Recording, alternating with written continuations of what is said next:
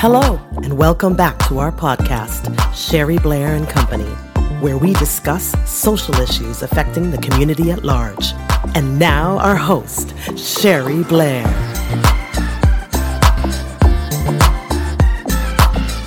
Sherry Blair bringing you a daily dose of positivity in month eight. Master your emotions, practice happiness, and be appreciative.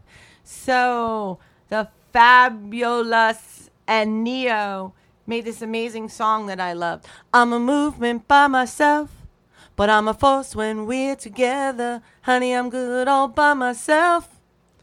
You make me better. You make me better. Oh, I love that song. You got to go listen to it if you're into that kind of music. And even if you're not, just listen to it. It's uh, it's really profound, I thought, right? And you know I love to go deep. We are all movements by ourselves. All of us. We are unique and amazing and powerful and loving and kind and, and creative and brilliant and Uh, dare takers, you know, risk takers. We are all of these different things, right? All by ourselves. But when we combine with other people, we are a force. Together, we are a force.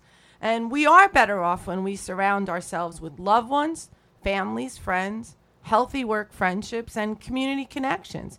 We are social beings, and our interconnectedness to other people has huge benefits. Nurture social relationships and you and that other person or people are better off, right? We're a force when we're together.